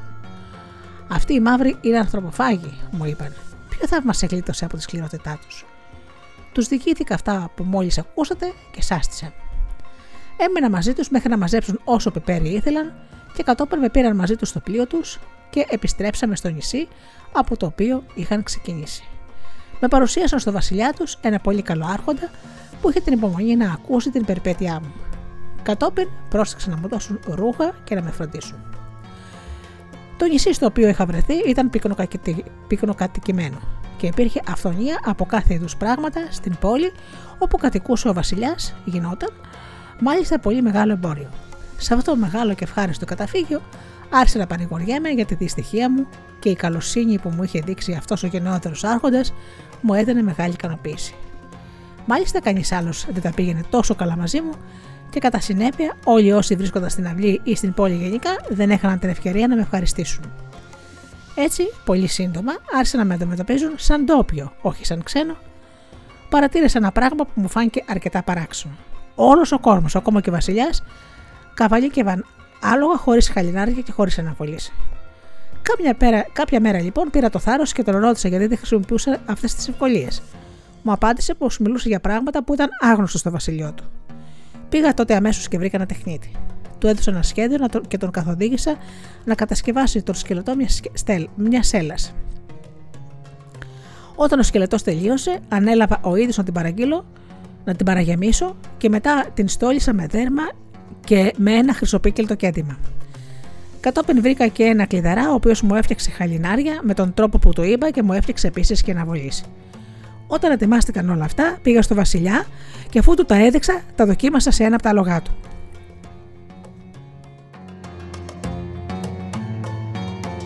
Όταν ο Άρχοντας ανέβηκε πάνω στο άλογο, ευχαριστήθηκε τόσο πολύ με αυτή την επινόηση που μου έδωσε τη χαρά του, μου την έδειξε με πολύ μεγάλες γενναιοδορίε. Έτσι λοιπόν κατασκεύασα πολλές ακόμη σέλες για τους υπουργούς του και τους σπουδαιότερους αξιωματούχους της αυλής του. Όλοι αυτοί οι άνθρωποι με γέμισαν εξαιρετικά δώρα και πολύ γρήγορα με έκαναν να πλουτίσω. Έφτιαξα επίσης σέλες και για τους προύχοντες της πόλης, πράγμα που μου έδωσε πολύ μεγάλο κύρος και έκανε όλο τον κόσμο να με σέβεται. Ώσπου μια μέρα, σε κάποια από τις συνηθισμένες μου επισκέψεις στο Βασιλιά, τον άκουσα έκπληκτος να λέει: Σε βάχ, σε συμπαθώ πάρα πολύ και γνωρίζω πως το ίδιο σε συμπαθούν και όλοι οι υπηκοοί μου που σε γνωρίζουν. Θέλω να σου ζητήσω μια χάρη και δεν θέλω να με αρνηθείς. Μεγαλειότατε, είμαι διατεθειμένος να κάνω τα πάντα για να δηλώσω την υποταγή μου στην εκλαμπρότητά σου. Είμαι δουλός σου. Θέλω να σε παντρέψω, απάντησε ο Βασιλιάς, γιατί ο γάμος θα σε κάνει να μείνεις στο βασίλειό μου και να μην ονειρεύεσαι την πατρίδα σου. Καθώς δεν τολμούσα να αντισταθώ στη θέληση του Άργοντα, μου έδωσε μία γυναίκα, μια κυρά της αυλής του, ευγενική, όμορφη, σοφή και πλούσια. Μετά την τελετή του γάμου, εγκαταστάθηκα στην κατοικία της γυναίκας μου, με την οποία έζησα για λίγο καιρό σε μια τέλεια ένωση. Παρ' όλα αυτά, δεν ήμουν ευχαριστημένος από τη ζωή μου. Ο σκοπός μου ήταν να δραπετεύσω με την πρώτη ευκαιρία και να γυρίσω στη Βαγδάτη, γιατί όσα αγαθά και να είχα, δεν μπορούσα να μην νιώθω νοσταλγία για την πατρίδα μου Αυτά ήταν τα συναισθήματά μου όταν η γυναίκα ενός από τους γειτονές μου με τον οποίο είχα βαθιά φιλία αρρώστησε και πέθανε. Πήγα σπίτι του για να τον παρηγορήσω και τον βρήκα βυθισμένο στην πιο μαύρη θλίψη. Ο Αλάχ να σε φυλάει, του είπα πλησιάζοντάς τον, και να σου δίνει μακροζωία. Αλίμονο, απάντησε αυτός, πώς ξέρεις να έχω. Πώς θέλεις να έχω την ευλογία που μου έφυγε, δεν μου μένει παρά μόνο μία ώρα ζωής. Μα μην κάνεις τόσο μαύρες σκέψεις και ολέθριες Ελπίζω πως δεν θα συμβεί κάτι τέτοιο και πως θα απολαμβάνω τη φιλία σου για πολύ καιρό ακόμη. Σου εύχομαι, απάντησε εκείνος, να ζήσεις πάρα πολλά χρόνια. Όσο για μένα οι υποθέσεις μου είναι τακτοποιημένες και μάθε πως θα μεθάψουν σήμερα μαζί με τη γυναίκα μου. Είναι το έθιμο των προγόνων μας, το οποίο διαφυλάσσεται μέχρι και σήμερα, απαραβίαστα. Ο ζωντανός σύζυγος ενταφιάζεται μαζί με την νεκρή γυναίκα και η ζωντανή γυναίκα ενταφιάζεται μαζί με τον νεκρό σύζυγο. Τίποτα δεν μπορεί να με σώσει. Όλος ο κόσμος υπακούει σε αυτόν τον νόμο. Όση ώρα μου μιλούσε για αυτή την αλόκοτη βαρβαρότητα, έβλεπα κατατρομαγμένους να φτάνουν γονείς, φίλοι και γείτονες για να βοηθήσουν στην κηδεία. Έντυσαν το λείψανο της γυναίκας με τα πλουσιότερα φορέματα, όπω την, όπως την ημέρα του γάμου της και την στόλισαν με όλα τα κοσμήματα. Την ξάπλωσαν κατόπιν σε ένα ανοιχτό φέρετρο και η Πομπή συνέχισε την πορεία της. Ο σύζυγος, επικεφαλής των πεθνούντων, ακολουθούσε το λείψανο της γυναίκας του. Πήραν τον δρόμο που οδηγούσε σε ένα μεγάλο και ψηλό βουνό και όταν έφτασαν τράβηξαν σε μια μεγάλη πέτρα που, άνοιγε, που έκλεινε το άνοιγμα ενός βαθιού πηγαδιού και κατέβασαν εκεί μέσα την νεκρή χωρίς να της αφαιρέσουν τίποτα από τα φορέματα και τα στολίδια της. Μετά ο σύζυγος αγκάλιασε τους γονείς και τους φίλους του και χωρίς να αντισταθεί καθόλου, τους άφησε να τον βάλουν μέσα σε ένα φέρετρο με μία κανάτα νερό και επτά μικρά ψωμάκια. Κατόπιν τον κατέβασαν με τον ίδιο τρόπο που είχαν κατεβάσει και τη σύζυγό του. Το βουνό απλωνόταν σε μήκος, χωρίζοντας το υπόλοιπο νησί από τη θάλασσα και το πηγάδι ήταν πάρα πολύ βαθύ. Η τελετή ολοκληρώθηκε και ξανάκλεισαν πάλι το άνοιγμα με την πέτρα. Δεν χρειάζεται αφέντη μου να σας πω ότι ήμουν κι εγώ μάρτυρας αυτής της θλιβερής κηδεία. Όλοι οι υπόλοιποι που την ακολούθησαν δεν έδειξαν καν να συγκινούνται, γιατί ήταν συνηθισμένοι να βλέπουν συχνά το ίδιο θέμα. Εγώ όμως δεν άντυχα να μην εκφράσω στο βασιλιά τη σκέψη μου. Μεγαλειότατε, έχω εκπλαγεί πάρα πολύ με αυτό το παράξενο έθιμο που έχετε στο βασιλιό σας, να θάβετε τους ζωντανούς μαζί με τους νεκρούς. Εγώ ταξιδεύω πολύ, πολύ συχνά και έχω συναντήσει ανθρώπους από κάθε λογής έθνη, αλλά ποτέ μου δεν έχω ακούσει να μιλούν για ένα τόσο βάρβαρο νόμο. Τι τα θέλει σε βάχ, απάντησε ο Βασιλιάς. Είναι ένας γενικός νόμος, τον οποίο υπετάσσομαι ακόμη κι εγώ. Θα με θάψουν και εμένα ζωντανά μαζί με τη Βασίλισσα, ζυγό μου, εάν εκείνη πεθάνει πρώτη. Ωστόσο, μεγαλειότατε, θα τολμήσω να ρωτήσω την εκλαμπρότητά σου, εάν και οι ξένοι είναι υποχρεωμένοι να ακολουθούν αυτό το νόμο. Ασφαλώς, είπε ο Βασιλιάς χαμογελώντας. Φαίνεται πως είχε καταλάβει ποιο ήταν το κίνητρο της ερώτησή μου. Ούτε οι ξένοι εξαιρούνται εφόσον έχουν παντρευτεί σε αυτό το νησί. Επέστρεψα λυθιμένο στο σπίτι μου και ύστερα από αυτή τη συζήτηση που είχα, που είχα πάρει. Ο φόβος ότι η γυναίκα μου θα μπορούσε να πεθάνει πριν από μένα και ότι θα με έθαπαν ολοζώντανο μαζί της μου προκαλούσε σκέψεις φοβερές και αποκαρδιωτικές. Από την άλλη μέρα, βέβαια, δεν υπήρχε γιατρικό για αυτό το κακό. Έπρεπε να κάνω υπομονή και να αφαιθώ στη θέληση του Αλλάχ. Εν τούτης έτρεμα στην παραμικρή αδεθεσία της γυναίκας σου. Αλλήμον όμως. Πολύ σύντομα ένιωσε τον πραγματικό τρόμο. Εκείνη έπεσε άρρωστη βαριά και πέθανε μέσα σε λίγες μέρες. Καταλαβαίνετε λοιπόν τον πόνο μου, συνέχισε ο Σεβάχ, να θαυτώ όλος ζωντανό και να έχω ένα τέτοιο τέλος που μου φαινόταν το χειρότερο από το να με φάνε ανθρωποφάγη. Ωστόσο, έπρεπε να το υποστώ. Ο Βασιλιάς, μόλις τη συνοδεία, θέλησε να τιμήσει με την παρουσία του την πομπή και τα πιο σημαντικά πρόσωπα της πόλης μου έκαναν επίσης την τιμή να παραστούν στην κηδεία μου. Όλα ήταν έτοιμα για την τελετή, έβαλαν το λείψανο της γυναίκας μου σε ένα φέρετρο με όλα τα κοσμήματα και τα μορφότερα φορέματά της. Η πομπή ξεκίνησε, συμπροταγωνιστή και εγώ σε αυτή την άθλια τραγωδία, ακολούθησα αδιαμαρτύρετα το φέρετρο της γυναίκας μου με τα μάτια μου πλημμυρισμένα από δάκρυα και αναθεματίζοντας την κακή μου μοίρα. Μόλις φτάσαμε στο βουνό, θέλησα να κάνω μια απόπερα να μαλακώσω την ψυχή των παραστάμενων. Απευθύνθηκα πρώτα στο Βασιλιά και έπειτα σε όλο εκείνο το πλήθος που ακολουθούσε. Γονατιστός, οικετεύοντά τους να με ευπλαχνιστούν, είπα: Σκεφτείτε πως είμαι ξένος και πως δεν πρέπει να υπακούω σε ένα τόσο αυστηρό νόμο. Σκεφτείτε ακόμη πως έχω κι άλλη γυναίκα και παιδιά στην πατρίδα μου. Χρειαζόμαστε αυτά τα λόγια με πολύ συγκινητικό τρόπο, αλλά δεν φάνηκε να αγγίζουν κανέναν. Αντιθέτως, βιάστηκαν να κατεβάσουν το λείψαν τη γυναίκας μου στο πηγάδι και ένα λεπτό αργότερα κατέβασαν και εμένα με ένα άλλο ανοιχτό φέρετρο με μια κανάτα νερό και 7 ψωμάκια. Τελικά, όταν ολοκληρώθηκε αυτή η τόσο φρικτή για μένα τελετή, ξανάβαλαν την πέτρα στο άνοιγμα του πηγαδιού και παρά τον φοβερό, φοβερό μου πόνο και τις αξιολύπητες προκραμπιέ μου, κάθεσα για λίγο. Όταν έφτασα στο βάθος, χάρη στο λιγοστό φως που ερχόταν από ψηλά, κατάλαβα πως ήταν η διαρρύθμιση του υπογείου αυτού χώρου. Ήταν μια τεράστια σπηλιά που το βάθος της θα μπορούσε να φτάνει και τις 50 πύχες. Ένιωσα λοιπόν αμέσως μια τυσοδία που προερχόταν από τα αμέτρητα πτώματα που έβλεπα δεξιά και αριστερά. Μου φάνηκε μάλιστα πως άκουσα κάποιους από τους Δανούς που είχαν κατέβει πρόσφατα να βγάζουν τον τελευταίο τους στεναγμό. Παρ' όλα αυτά, μόλις βρέθηκα εκεί κάτω, βρήκα, βγήκα αμέσως από το φέρετρο και αποτραβήχτηκα από τα πτώματα κρατώντας τη μύτη μου. Έπεσα κατά γης και έμεινα έτσι για ώρα πολύ, πνιγμένο στα δάκρυά μου. Τότε συλλογιζόμουν τη θλιβερή μου τύχη. Είπα λοιπόν, είναι αλήθεια πως ο Αλάχ διευθετεύει τη ζωή μας, σύμφωνα με τη βούλησή του. Όμως καημένα μου σε βάχ, δικό σου δεν είναι το φταίξιμο που καταδικάστηκες να πεθάνεις με ένα τόσο βάρβαρο θάνατο. Μακάρι να έχεις χαθεί σε κάποια από εκείνα τα φοβερά ναυάγια από τα οποία γλίτωσες. Ο θάνατός σου δεν θα ήταν τόσο αργός και φρικτός όπως θα είναι τώρα. Εσύ ο ίδιος προκάλεσες αυτή την κατάσταση με την καταραμένη σου απληστία. Δίστοιχε, δεν θα ήταν καλύτερα να έχεις μείνει στο σπίτι σου και να απολαμβάνεις ήσυχους στους καρπούς των κόπων σου. Παρόλο ότι παράπονά μου ήταν μάτια, ένιωσα τόσο οργή και απελπισία που ήθελα να χτυπήσω το κεφάλι μου στον τοίχο. Παρ' όλα αυτά, είχα φεθεί στις πιο μελαγχολικές σκέψεις και αντί να επικαλεστώ το χάρο και να με γλιτώσει από το μαρτύριό μου, τόσο άθλιος αισθανόμουν, ένιωσα να φουντώνει μέσα μου η αγάπη για τη ζωή και θέλησα να, να ζήσω όσο το δυνατόν γίνεται περισσότερο. Προχώρησα λοιπόν ψηλαφιστά κλείνοντας τη μύτη μου και πήρα ψωμί και νερό που ήταν μέσα στο φέρετρό μου για να φάω. Αν και το σκοτάδι που βασίλευε μέσα στη σπηλιά ήταν πηχτό, δεν ξεχώριζε κανείς τη νύχτα από τη μέρα. Κατόρθωσα να ξαναβρω το φερετρό μου που μου φάνηκε ότι αυτή η σπηλιά ήταν πιο μεγάλη και πιο γεμάτη με πτώματα από ό,τι που μου είχε φανεί στην αρχή.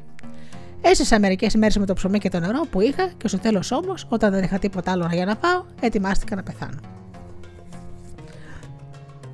Δεν είχα να περιμένω τίποτα άλλο πέρα από το θάνατό μου.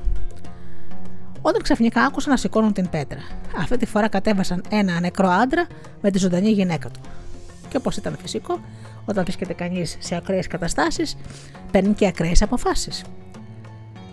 Έτσι λοιπόν, μόλις κατέβασαν τη γυναίκα, πλησίασα στο σημείο που ήταν το φέρετρό της και όταν βεβαιώθηκα πως είχαν ξανακλείσει το άνοιγμα, χτύπησα δύο-τρεις φορές τη δύστιχη στο κεφάλι με ένα τεράστιο ρόπαλο που είχα βρει εκεί. Εκείνη έχασε τις συστήσεις της ή καθώς φαίνεται την είχα χτυπήσει τόσο πολύ δυνατά που πέθανε. Και έτσι, αφού είχα κάνει αυτή την απάνθρωπη πράξη για να αποφαγηθώ από το νερό και το ψωμί της, που ήταν στο φέρετρό της, απέκτησα προμήθειες για μερικές μέρες ακόμα. Όταν κόντευαν πια να τελειώσουν οι νέες μου προμήθειες, κατέβασαν άλλη μια νεκρή γυναίκα με ένα ζωντανό άντρα. Σκότωσα τον άντρα με τον ίδιο τρόπο και καθώς είχε πέσει για καλή μου τύχη κάτι σε θανατικό στην πόλη, χρησιμοποιούσα κάθε φορά το ίδιο τέχνασμα και σκότανα όλους τους ζωντανούς για να παίρνω το φαγητό τους. Μια μέρα που είχα βγάλει από τη μέση μια ακόμα γυναίκα, άκουσα λαχανιάσματα και βήματα. Προχώρησα προς τη μεριά από όπου νόμιζα πως ερχόταν ο θόρυβος και άκουσα το λαχάνισμα να φτάνει πιο δυνατό στα αυτιά μου. Μου φάνηκε μάλιστα ότι διέκρανα κάτι που το έβαζε στα πόδια. Ακολούθησα αυτή την περίεργη σκιά που κάθε τόσο σταματούσε και μόλις εγώ πλησίαζα άρχισε να, να λαχανιάζει. Την ακολούθησα για πολλή ώρα ακόμα και είχα απομακρυνθεί τόσο πολύ από το σημείο από όπου είχα ξεκινήσει που στο τέλος είδα ένα φως που έμοιαζε μαστέρι. Συνέχισα να περπατάω προς τη μεριά του φωτεινού αυτού σημείου, χάνοντας κάθε φορά, γιατί υπήρχαν και εμπόδια που μου το έκρυβαν αυτό το αστέρι. Το ξαναβρίσκω όμως πάντα και στο τέλος ανακάλυψα ότι ερχόταν από ένα αρκετά μεγάλο άνοιγμα του βράχου, μέσα στο οποίο μπορούσε κανείς να περάσει. Μετά από αυτήν την ανακάλυψη, σταμάτησα λιγάκι για να συνέλθω από τα δυνατά συναισθήματα που με πλημμύρισαν. Κατόπιν προχώρησα μέχρι το άνοιγμα αυτό, πέρασα από μέσα του και βρέθηκα δίπλα στη θάλασσα. Φαντάζεστε τώρα πόσο μεγάλη ήταν η χαρά μου. Ένιωθα τόσο ανακοφισμένος που δυσκολεύτηκα πολύ να πιστώ πως δεν ήταν παιχνίδι της φαντασίας μου.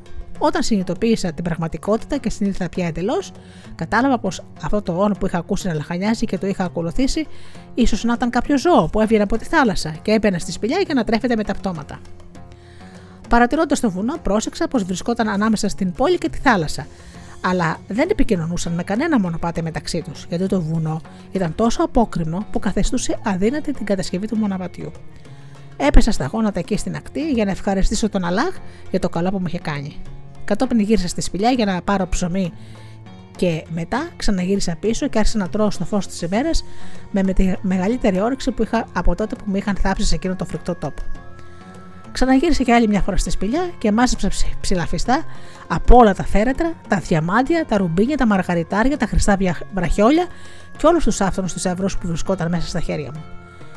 Τα έβγαλα όλα αυτά στην παραλία και άρχισα να τα φτιάχνω μπόγους, δένοντάς τα με σκηνιά με τα οποία κατέβαζαν τα φέρετρα.